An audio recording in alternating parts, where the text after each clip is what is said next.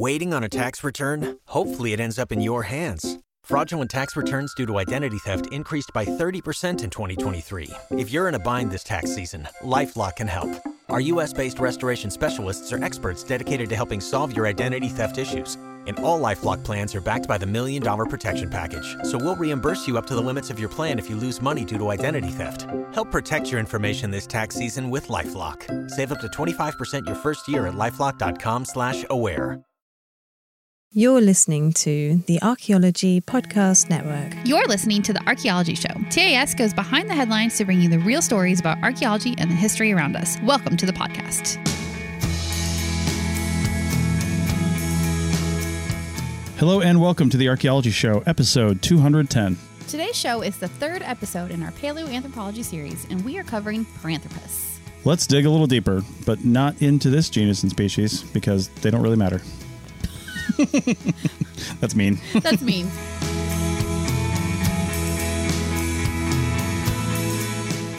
Welcome to the show, everybody. How's it going? Hello. I hope this episode isn't too zinj-worthy. I mean, cringeworthy. Wow. Opening strong. Here we go. You'll understand what that means in the final segment, so stick around for that. Unless you're, if you're one of those people that just like shuts off a podcast because the hosts are annoying in the first two minutes. Okay, bye. Yeah, I hear that. But if you want to hear about Zinj, then stick around. Yeah. Although he's not called Zinj anymore. I guess he's called Para. Right. But anyway. All right. So we're continuing our paleoanthropology series here with episode three. And we think we're going to have one. We know we're going to have one more. Yeah.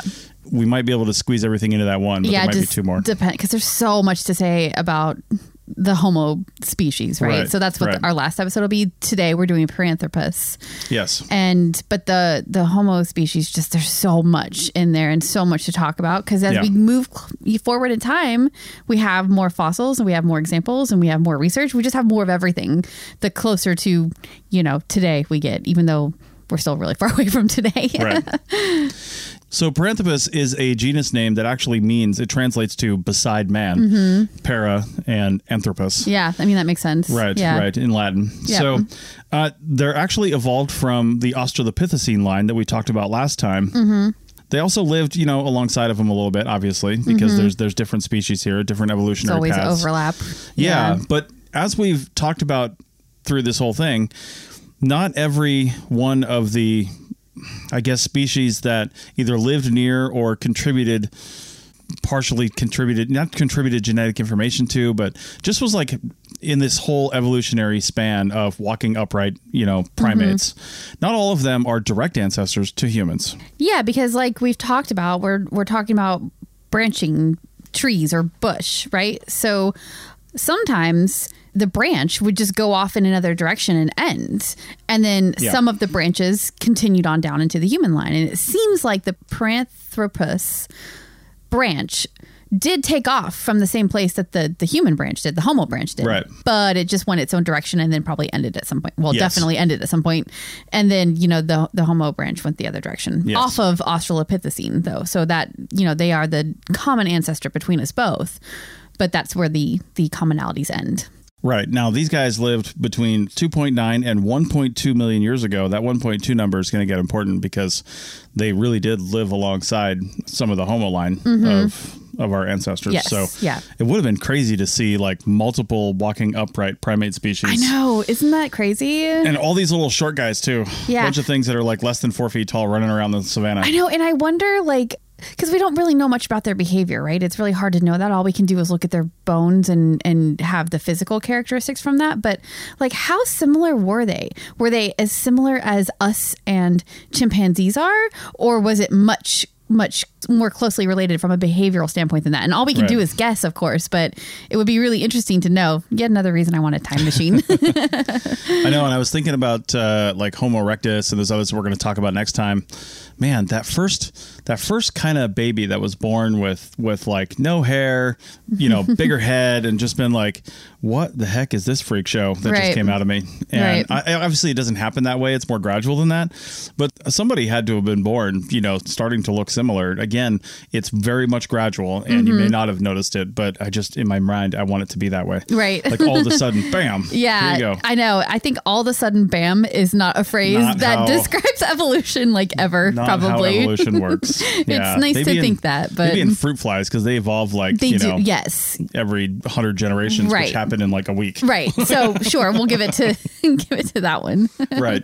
yeah. So anyway, they're also known as robust Australopithecines. Mm-hmm. Um, they're very just like meaty and, and beefy from a bone standpoint. Yeah. With huge crushing jaws, which we'll talk about. But Mm-hmm. uh, the Aust- Australopithecines were more gracile, Mm-hmm. we call it. They're just just more delicate, I guess. And so gracile, it's used specifically to describe hominid species, and it just means that they are of slender build, essentially. Right. So more delicate, slender, that kind of a thing. Right, indeed. There are three known species of the Paranthropus genus, and we're going to talk about those in the next few segments here. This next one's really hard to pronounce, uh, but it's Aethiopicus. Aethiopicus. Aethiopicus. Mm-hmm. Uh, it's the AE sound, uh, or I guess combination of vowels. Yeah. Uh, T H I O and then picus, P I C U S. Aethiopicus. Aethiopicus. Mm-hmm. Yeah. And then robustus and boisei. right. Boisei is the most interesting one to me. We'll get to that in the final segment. Mm-hmm. So, looking at Paranthropus aethiopicus, man, I am just not going to get that right. you guys don't know this, but I've edited out me screwing that up many times at this Like point. a lot of times. but you notice how many times I've even tried to say it? I know, right? Like once. Yeah, So indeed. So, anyway, 2.7 to about 2.3 million years ago. The original time span here I said was 2.9 to 1.2 million years ago. We're just talking rough numbers here. yeah, this right? is generalizations for There- these different species. Right, and they, I think that that when they come up with the ranges for these time spans that these beings lived, the certain genus or even a genus and species combination, Mm-hmm. they're trying to probably take into account the variation in the dating. Mm-hmm. So the dating is not exact because they're not dating the fossils directly, like Right. we talked about earlier. Yeah. they're dating the layers around the fossils, so it's subject to a little bit of you know hundred thousand year range. You know, Yep. and two point seven and two point nine million years. The difference there is. 200,000 years. Yeah. So that's not very long in the span of human evolution or any evolution. Any evolution. Yeah, totally. Yeah. So when I say 2.7, that's probably just because they were found in a layer that dates to between 2.7 and 2.3 million years, right? So that's probably what that means. Mm-hmm. Yep. But anyway, Eastern Africa in the Turkana Basin of northern Kenya, southern Ethiopia, Mm-hmm. and that's more than likely where the name comes from, is leading towards Ethiopia, Aethiopicus. Right. So And the fossil was discovered by Alan Walker and Richard Leakey and is known as the famous black skull. Yeah, it was actually really dark color, and they just called it the black The skull. black skull, yeah. yeah, it was uh, i've seen pictures of it and i've seen uh, what is it called a reproduction of it yeah because Mm-hmm. Yeah. my my university we had reproductions of all the big Oh, sure, yeah. the big the big names Yeah, yeah. Definitely it's one of the ones that's taught in all paleoanthropology Yeah. classes and it is much darker, but I imagine that when the bones are going through the process of turning into, you know, fossils, basically the fossilization process, crazy things can happen. Minerals are weird and you know, whatever compounds are in there just Mm-hmm. cause things to it just causes one to turn dark. right right now this one again you're going to hear this for probably all of these but it had a strongly protruding face so that kind of sticky out face that you see in like certain ape species right Mm-hmm. yeah, And- like imagine a, a a gorilla or an Yeah. orangutan kind of, right? Like that sort of protruding mouth. Very large teeth. They actually called them like megadont teeth, Mm-hmm. like they're huge teeth. Uh, powerful jaw, as well as a well-developed sagittal crest on the top of the skull. No, that's kind of uh, you know their their their shark fin.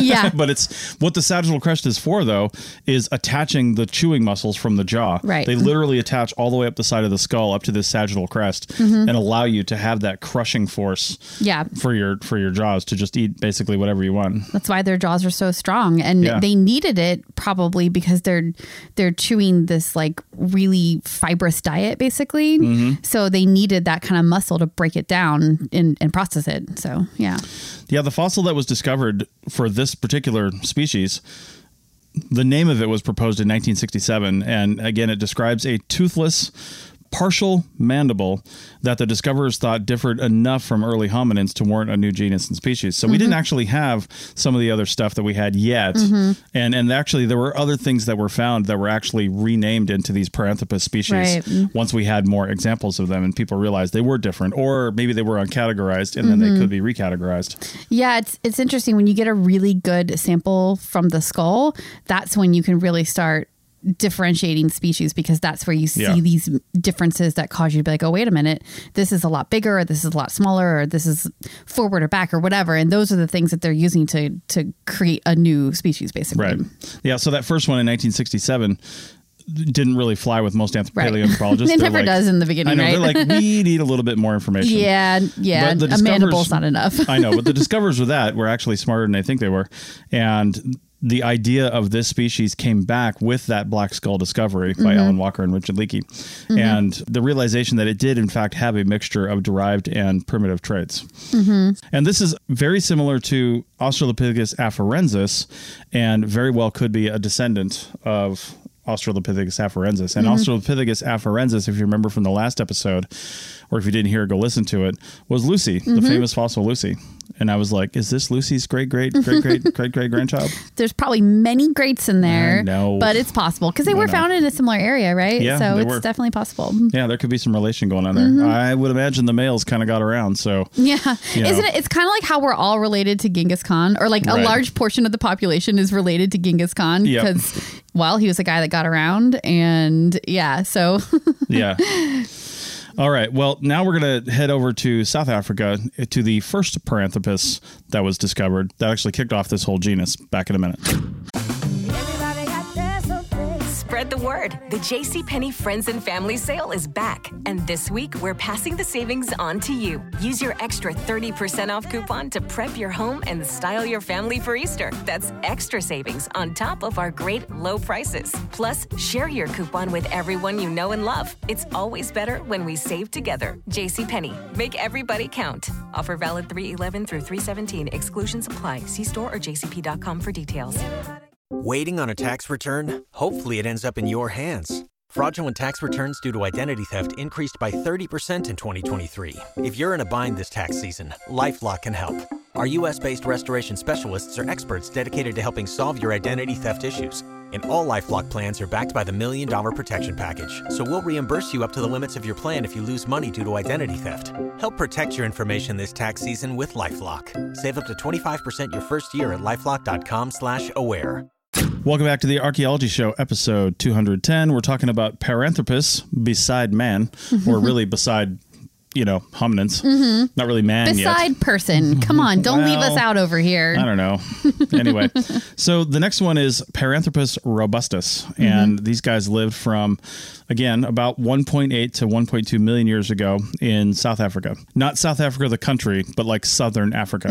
right. so they had a pretty Probably including South Africa, Oh, but sure. like larger Yeah. than just that. Yeah, when we say South Africa, we mean Southern Africa. Mm-hmm. Discovered in 1938 by Robert Broom. Oh. And it's funny, he didn't actually dig up the first one. He bought a jaw fragment and a molar that he didn't think looked like Australopithecines that he'd seen. Oh. And in fact, buying fossils was pretty common back in that day. Yeah. Uh, there was another anthropologist I read about, which we'll probably get to in the next segment when we talk about Java Man in the next episode. What the heck is his name? I read whole books about him. Uh, but anyway, he was pretty famous for hiring people to work on his excavations and then paying for the for the fossils they pulled out. Mm-hmm. Oh, I that's how they that's how they paid them for Yeah. their work, basically. Which was a problem early on, and I'm assuming that was a problem down here too, because you were paid by the number of fossils you brought. So the the Mm-hmm. natives got pretty wise to that and started breaking them. Oh no, are you serious? Oh wow. So Well, anyway, yeah. should have had a rule that if it refits back together, you're charged with one.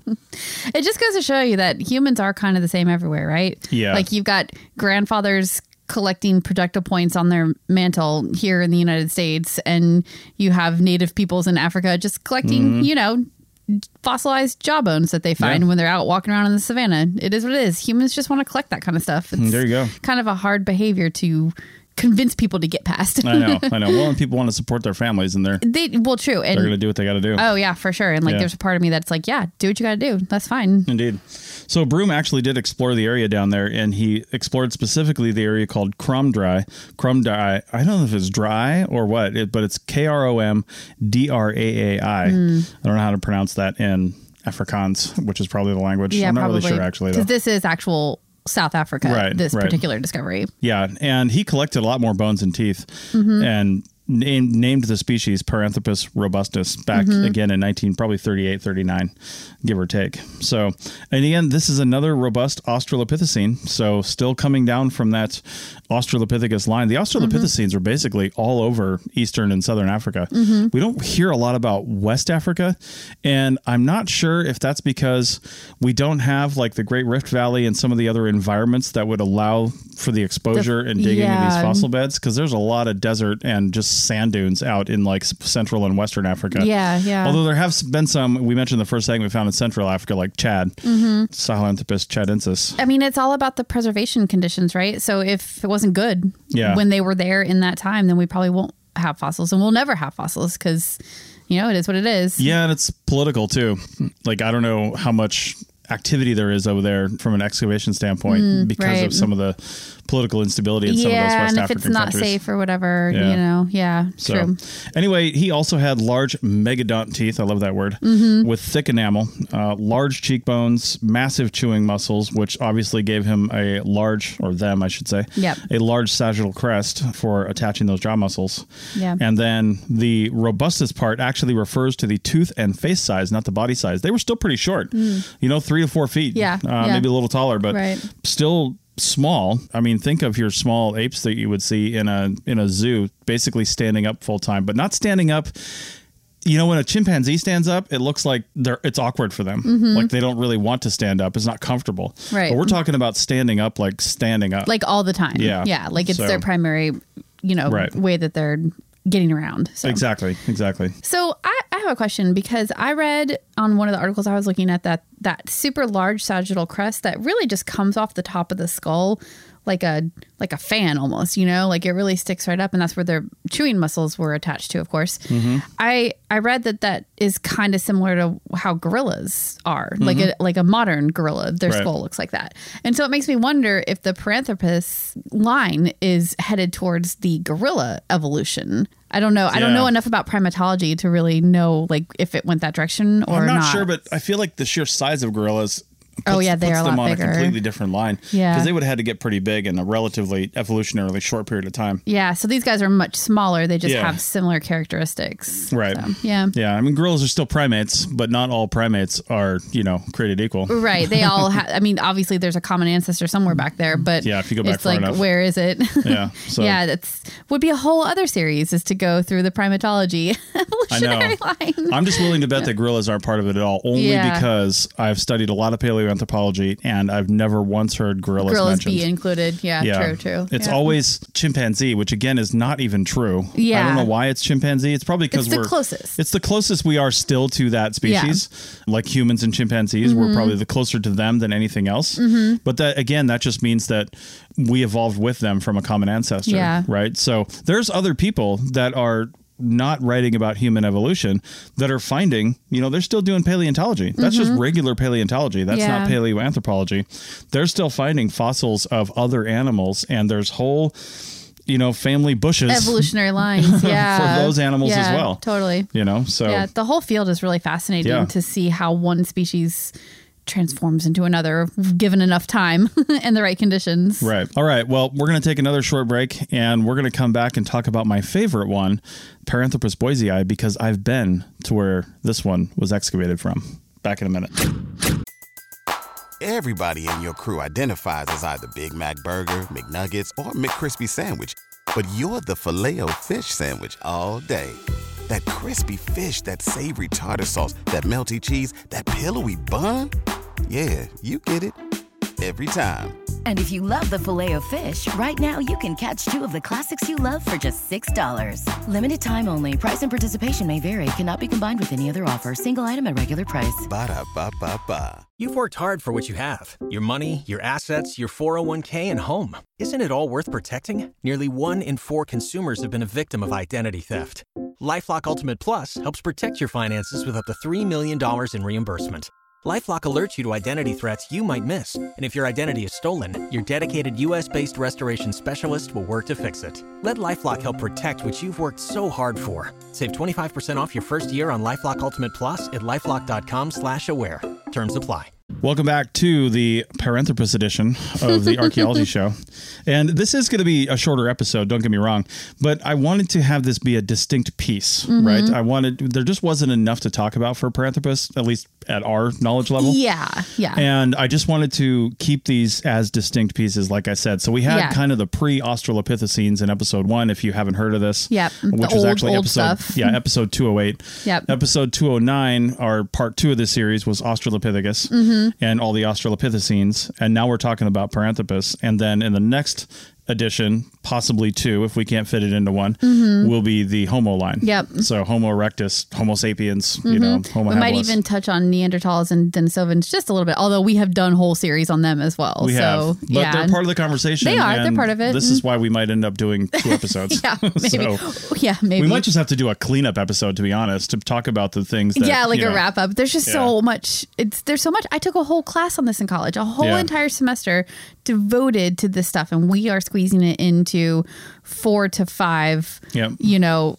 30 to 45 minute episodes but but that does mean Yeah. that this episode is a little bit shorter because there's just not quite as much material to talk about here and you know what that's all right Yeah. So here's another one. Again, Paranthropus boisei that lived pretty much right alongside of Paranthropus robustus. Mm-hmm. Uh, it was after Aethiopicus, or they could have overlapped a little bit. We just don't have the fossils for it, but definitely lived alongside Robustus, Mm-hmm. um, at least in time, maybe not in actual place. Yeah. Because these guys are up around Ethiopia, Kenya, and Tanzania. So like Yeah. the northern version Further versus the southern version, right? Right, right. They lived from 2.3 to 1.2 million years ago.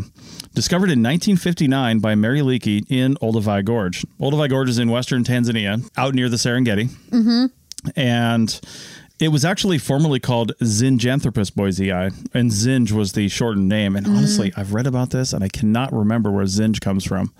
That name, Zinj. I can't remember why she called it that, where that came from. It's some nickname for that area or or somebody there, but I, I just can't remember. Rachel might be looking it up right now. And I telling us. am. The name derives from Zinj, an ancient Arabic word for the coast of East Africa. Well, there you go. Yep. They weren't really on the coast, but close enough, I guess. You know, I mean, kind of getting there. Yeah. Yeah.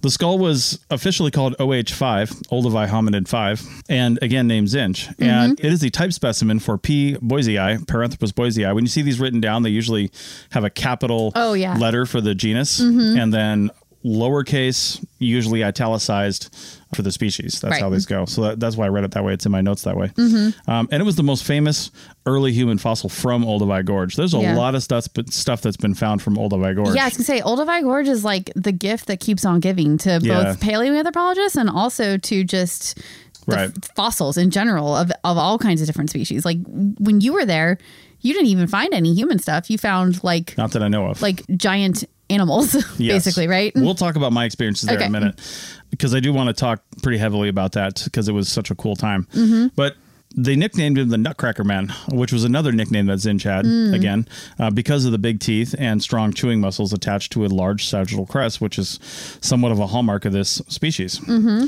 and this whole genus. yeah. The flaring cheekbones gave him a wide, dish shaped face, which is kind of crazy. Mm-hmm. Yeah. The cheek teeth were four times the size of modern humans. So, again, big, big old mouth. The facial features suggest that Zinj could have eaten tough foods, but the wear patterns on the teeth suggest they had a more diverse diet that included softer foods. Which this kind of leads into you thinking, okay, so he's evolved for one thing, but the landscape is probably changing as they do with climate.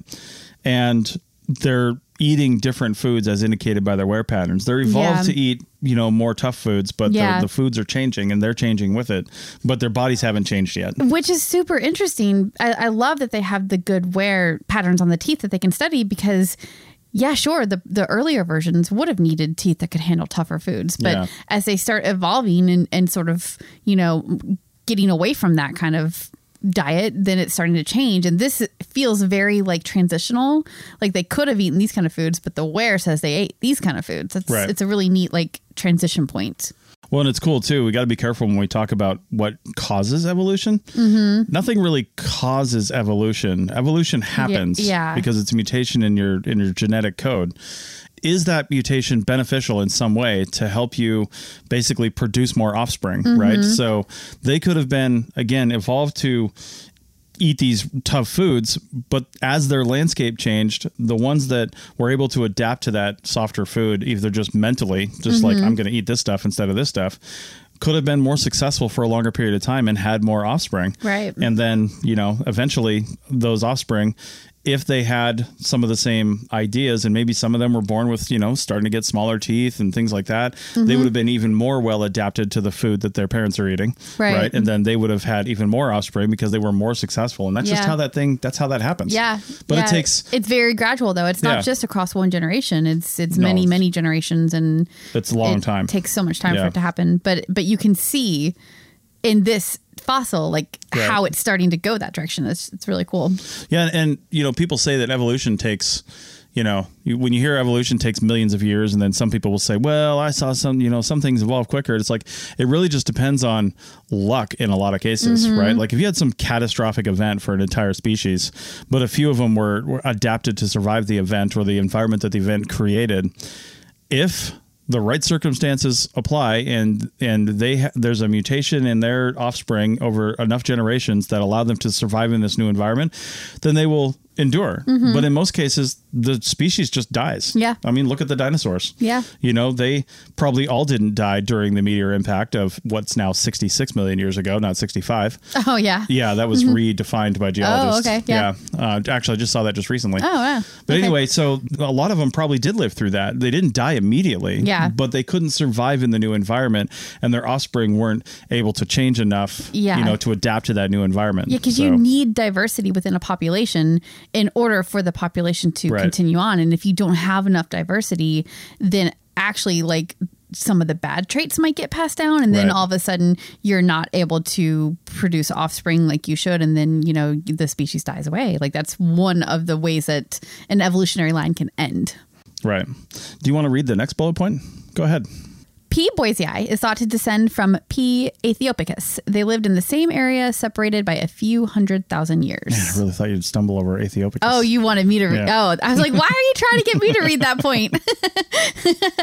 I heard you stumble enough times. I figured out how to pronounce Yeah. it. yeah. Uh, Boise, I also, or I'm just going to say Zinj, Mm. um, also lived alongside other species of early humans that we'll talk about in the next episode. Mm-hmm. I mean, they were around, according to the fossil record, for over a million years. That is so much time. Yeah. Like that is a huge amount of time. and unchanging We- enough to be the same species. Like we haven't even been around for a million years. No, not even a little bit. Yeah. Yeah. Well, the, the best estimates are, I think it's, it's now two to 400,000 years for Yeah. Homo sapiens sapiens. Yep. Yeah. So, anyway, it's just one of the many side branches of human evolution, Paranthropus is. Mm-hmm. But scientists, again, do not think it led to Homo sapiens. Just shared They- a common ancestor. They think we had a common ancestor Yep. before that, and they basically died out. They were a line that just didn't continue. Mm-hmm. Yep. Now, the fossil record may prove that false at some point. Yeah, it could. And it's also, you know, we're looking at traits here, and that's the only thing we can look at. We don't have any DNA from something this old. And if Mm-hmm. there was any sort of weirdly preserved fleshy bits, I don't think they get anything from the DNA anyway. But a million year old fleshy bit, that seems unlikely. Yeah, it seems Yeah. very unlikely. And would you trust it even if you did have something? Right. It just yeah. Yeah. The 1975 discovery of Paranthropus boisei and H. Homo erectus in the same layer, there was a, a dig back then. Um, they Mm-hmm. That's found cool. found these two in the same layer. Was the first example of species coexistence. In fact, Yeah. So we, we've just had relative dates that are overlapping, but didn't know if they were actually living in the same area. Mm-hmm. Right. Yeah. So they're found in the same layer of the same area too. So like they could have physically overlapped. Yeah. And and also like what is the length of time for that? Well, again, so, they're so they're usually dating volcanic layers. So Yeah. they may have found both of these in the same layer, but that layer may have a 400,000 year time span. That's what I'm kind of wondering. Yeah, it's not like they were uh, neighbors. There's no way for them to really know because again, you're just dating these Right. layers. One could have been above or below, but then you also have some like geologic movement that can Right. move things up and down too. So it's it's hard But to if you've say. got if you've got multiple examples of these, because we do now, if you got examples of these in the same geological time span, Mm-hmm. then I mean, there's no reason to assume they didn't know about each other. yeah, yeah. You know, or even fought against each other, or even collaboratively worked with each other. Who knows? Mm-hmm. Yeah, You know. for sure. So, I mean, they wouldn't have been collaborative in the sense of like humans like we know now, but like other animal species. Mm-hmm. it makes you wonder if there was some mixing of the of genetics, some breeding or whatever, in you know interbreeding, Mm-hmm. Sure. that would mix their genetics in with you know what we what became modern humans. So but that would we would see some traits from them in the Homo Uh, yeah, line. I, would Yeah. you though? Like you might not. We don't really see Well- any. We don't physically see any Neanderthal traits in us, but we do know that there are some. Right. So Yeah, I mean, if they didn't, they could have interbred Mm-hmm. or even violently interbred, but which, which Right. species did, Right. but just didn't produce viable offspring. Yeah, right. right, so then the traits were not passed down. Yeah. to either of them. Yeah. So anyway, that's about it for this one. We've got. Uh, uh, this is the whole par- Paranthropus line here, basically. These are the three species in it. Mm-hmm. And we do have a number of fossils now for some of these and some good evidence for them. And again, nothing that officially links them down to what human descendants. Mm-hmm. And but we do have evidence that links them to Australopithecus. So they are that middle ground in that branch that, like we said, died off. yeah. So Yep. Yep. Next time around, we are going to start getting into the Homo line. Still back a million years though. Yep. You know, we got we got a lot of stuff to talk about back there. Yeah. And then it really starts to, you know, get a little get a little more mixy in the last like five hundred thousand to eight hundred thousand years. Mm-hmm. But then all of a sudden we start they start dropping like flies, and then there's just one left. Mm-hmm. Yep. So. And that only happened about 30, 40,000 years ago. So, yeah, it's crazy how Yeah. f- relatively recent it is when Yeah. you're thinking about it from a evolutionary standpoint. Right. I did mention earlier in this segment that I wanted to talk about my time in Africa real quick. It was really, really cool. It Mm-hmm. Yeah. was 2005. I had just finished college and I had actually applied in my last year of college to Arizona State University for their paleoanthropology program. Mm-hmm. They did not accept me. I think you have mentioned that before. yeah, it was Yeah. just, I wasn't right for the job or for the position, I should say. I probably wasn't mentally ready for it and I Mm-hmm. definitely didn't like have the grades and stuff for it. I had the interest in it, but I just wasn't, yeah, they, they picked probably better people. Mm-hmm. But I was still very much interested and I wanted to go to a field school. I wasn't interested in any other field schools and I found through Earthwatch, somebody turned me on to that at, my at my school. And Earthwatch is an organization that does like this ecotourism kind of stuff, but you, it's a working vacation where you learn stuff and you you get to work with different scientists doing different things. It's not just archaeology and stuff. In fact, it's mostly not. Mm-hmm. But when you do that, you pay to go there, and that money goes to help fund the project, mm-hmm. right? So The it's research. really yeah, it's really you get to learn something and it helps fund it. Now there were other ways I could have gone there, but they were looking for grad students uh, on these projects and you know people at universities and stuff like that, just from an insurance standpoint, probably. But this Earthwatch, Earthwatch dig was not, and so that's how I went. It wasn't cheap, but it was totally worth it. So I spent three weeks in Olduvai Gorge, living in the Leakey Camp, and you know being guarded by Maasai tribe that was nearby. Um, that was like a half day's walk away, and they came out every day. and uh, it was I mean maybe not a half day, but it was it was a lot. Yeah. It was a long ways. Only took us a little bit by vehicle, but they had to go like through the gorge and around to get over to us. But Right. anyway, that was really neat, and we did an excavation in a layer in Olduvai Gorge, a bottom layer. Olduvai Gorge, they they were saying even back then that it might be played out fossil wise. Mm-hmm. As far as there's a lot more fossils in there, but as far as what we can learn from those, we're just finding the same The things same over thing and over over and again. over. Yeah, right. Because Olduvai Gorge has a base layer of about 2.01 million years, because Mm-hmm. that's where the super thick basalt is, and nobody's ever gone through that, and there wouldn't probably be much under there anyway because it's so thick. Right. So that's where it is. You've got surface now down to 2.01 million years, Mm-hmm. and we have a really strong fossil record for that time frame. What physical depth is that? Oh man, it depended where you were in the gorge, but Yeah. it could have been anywhere from uh, I'll speak in feet, but anywhere from you know 20 feet to 40 feet. Oh, okay. You know 60 feet. I Yeah. mean the gorge is pretty deep in some areas. Yeah, Yeah. but not like un, like crazy, crazy. Not like. Grand Canyon. Yeah, right. And it's relatively wide too. There were some steep Yeah. Mm-hmm. walls in places, but it's a wide meandering gorge. It's called the Rift Valley because that part of East Africa, what the, everything that's considered East Africa is essentially ripping away from the mainland, and at some point, the Rift Valley is going to fill up with the Red Sea, Mm-hmm. And it's just going to dump into it yeah, and create this whole inland sea and then this whole peninsula. Mm-hmm. So it's kind of basically the landmass where Saudi Arabia is. This is essentially what happened there.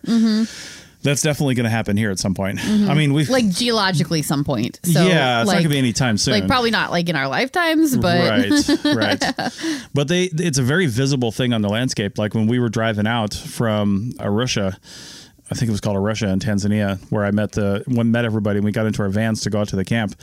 The camp is almost all the way out on the edge of the Serengeti. I mean, it is on the edge of the Serengeti, so um, it's it's way out there from the main town, Arusha in Tanzania, where we were, and we literally drove up the escarpment like you know where it is. There's a huge difference in the landscape where you're just driving along and then you'd have to switch back up the escarpment and then you're on top of it. Yeah. And it's a it's a it's an area that's just like way higher level elevation just naturally than the rest of that portion of of uh, Africa. So it was really cool. But anyway, we saw lots of places around in there. We again uh, uncovered extinct hippos and all these other things and didn't find any hominin stuff that we were aware of, but they didn't do the full analysis while we were there.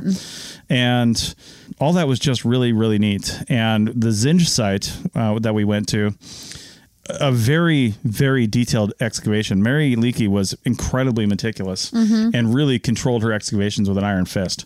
I mean, the back wall of this excavation was probably 20 feet high, and it was ridiculously straight. Right. like the excavation was just like precise. Yeah, and they're The not floor- using heavy machinery to do this Oh, no, either. This no. is all done by hand. They're doing pickaxes mostly. It's very Yeah, dead stuff. We yeah. dug with pickaxes. Right, right. And it was it was just like crack. It's backbreaking work, Yeah. really.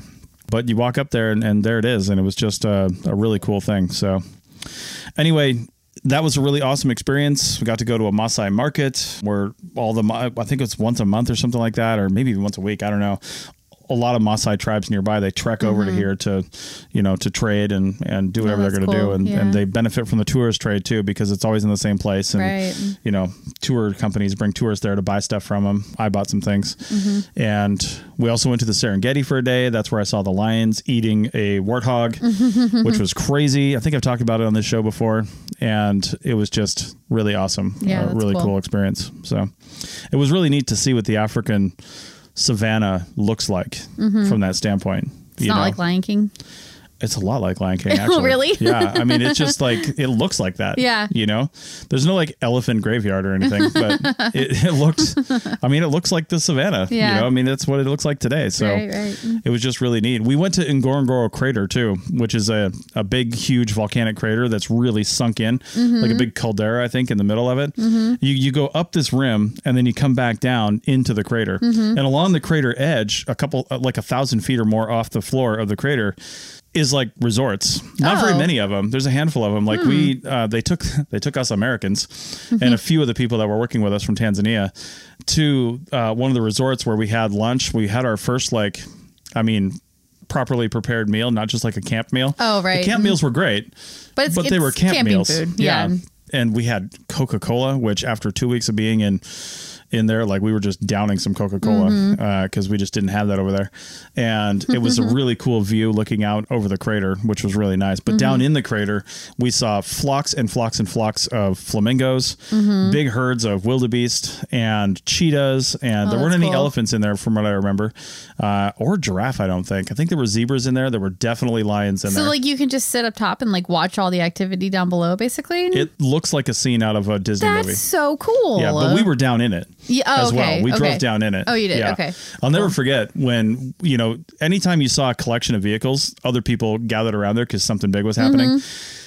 And we got in this line of vehicles that stopped on the side of the road and you shut your engine off and we put the put the top up on the van that we were in Mm-hmm. and we're all standing up looking and going, What's going on? What's going on? And there was a big male lion, not a lioness, um, lion coming from like left to right as we were looking at it. And he was just walking. He's used to seeing vehicles, doesn't even care. Mm-hmm. Yeah. Walked between two of them, like two two up in front of us Uh, and he just he just continued off onto the right but we, i think we were on the left side of the road because i have a photograph of that lion. It just stopped in the middle of the road not in front of the vehicles but off to the side and just took a huge crap just like right there like, Like- any like any cat would like we don't care. Or Right. I don't care that you're here at all. no and then he like pawed at it a little bit like a kitty would and then just kept walking Oh really slowly yeah and just kept moving on so Oh, anyway it was a, an amazing experience i really want to get back to africa at some point and Yeah, that you sounds know, awesome. It was just uh, it, it was really cool to contribute to the scientific record a little bit while we were there too, not just being tourists. Mm-hmm. Yeah, So, I mean that's such a cool, Yeah. uh, historic place for fossils. Yeah, so it's neat sure. that you got to work there.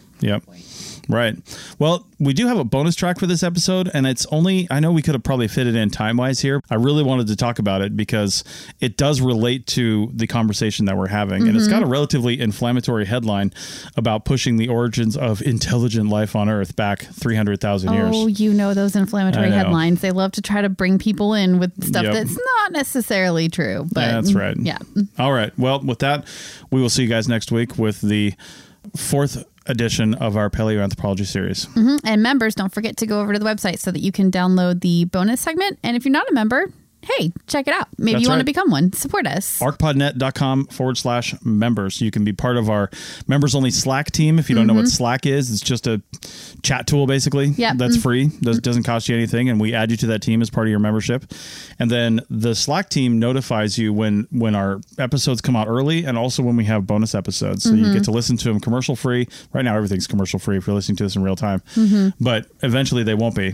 And you get to listen to it whenever you want, commercial free, and then also again the new stuff. So seven ninety nine a month right now, unless you're listening to this way in the future and that's changed. Yep. But if it's early 2023, seven ninety nine a month, and then comes out to like seventy six bucks or something like that because you get a twenty five percent discount if you do annually. Yep. Mm-hmm. Lots more benefits coming down, and Tristan, my co-founder, and I have already decided that we will never raise the price because we want to be mostly ad supported, Yeah. and not. You know, we, we want to add more features, but not add more cost. Yeah, we don't Yeah, want to the members. We don't want people to be paying money if we can help it. We'd rather advertisers pay. Yeah. So yeah, that's, But we do want to provide a little extra to Yeah. those people that uh, That decide do. to support us. yeah, So, because we appreciate it. indeed. All right. Well, thanks a lot, and we'll see you next week. Bye.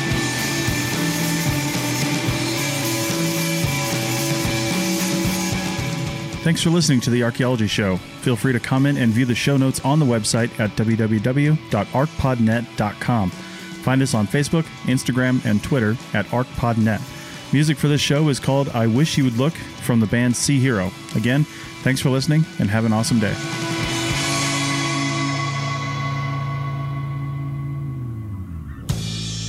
This episode was produced by Chris Webster from his RV traveling the United States, Tristan Boyle in Scotland, DigTech LLC, Cultural Media, and the Archaeology Podcast Network, and was edited by Chris Webster. This has been a presentation of the Archaeology Podcast Network. Visit us on the web for show notes and other podcasts at www.archpodnet.com. Contact us at chris at archaeologypodcastnetwork.com. Waiting on a tax return? Hopefully, it ends up in your hands. Fraudulent tax returns due to identity theft increased by 30% in 2023. If you're in a bind this tax season, LifeLock can help.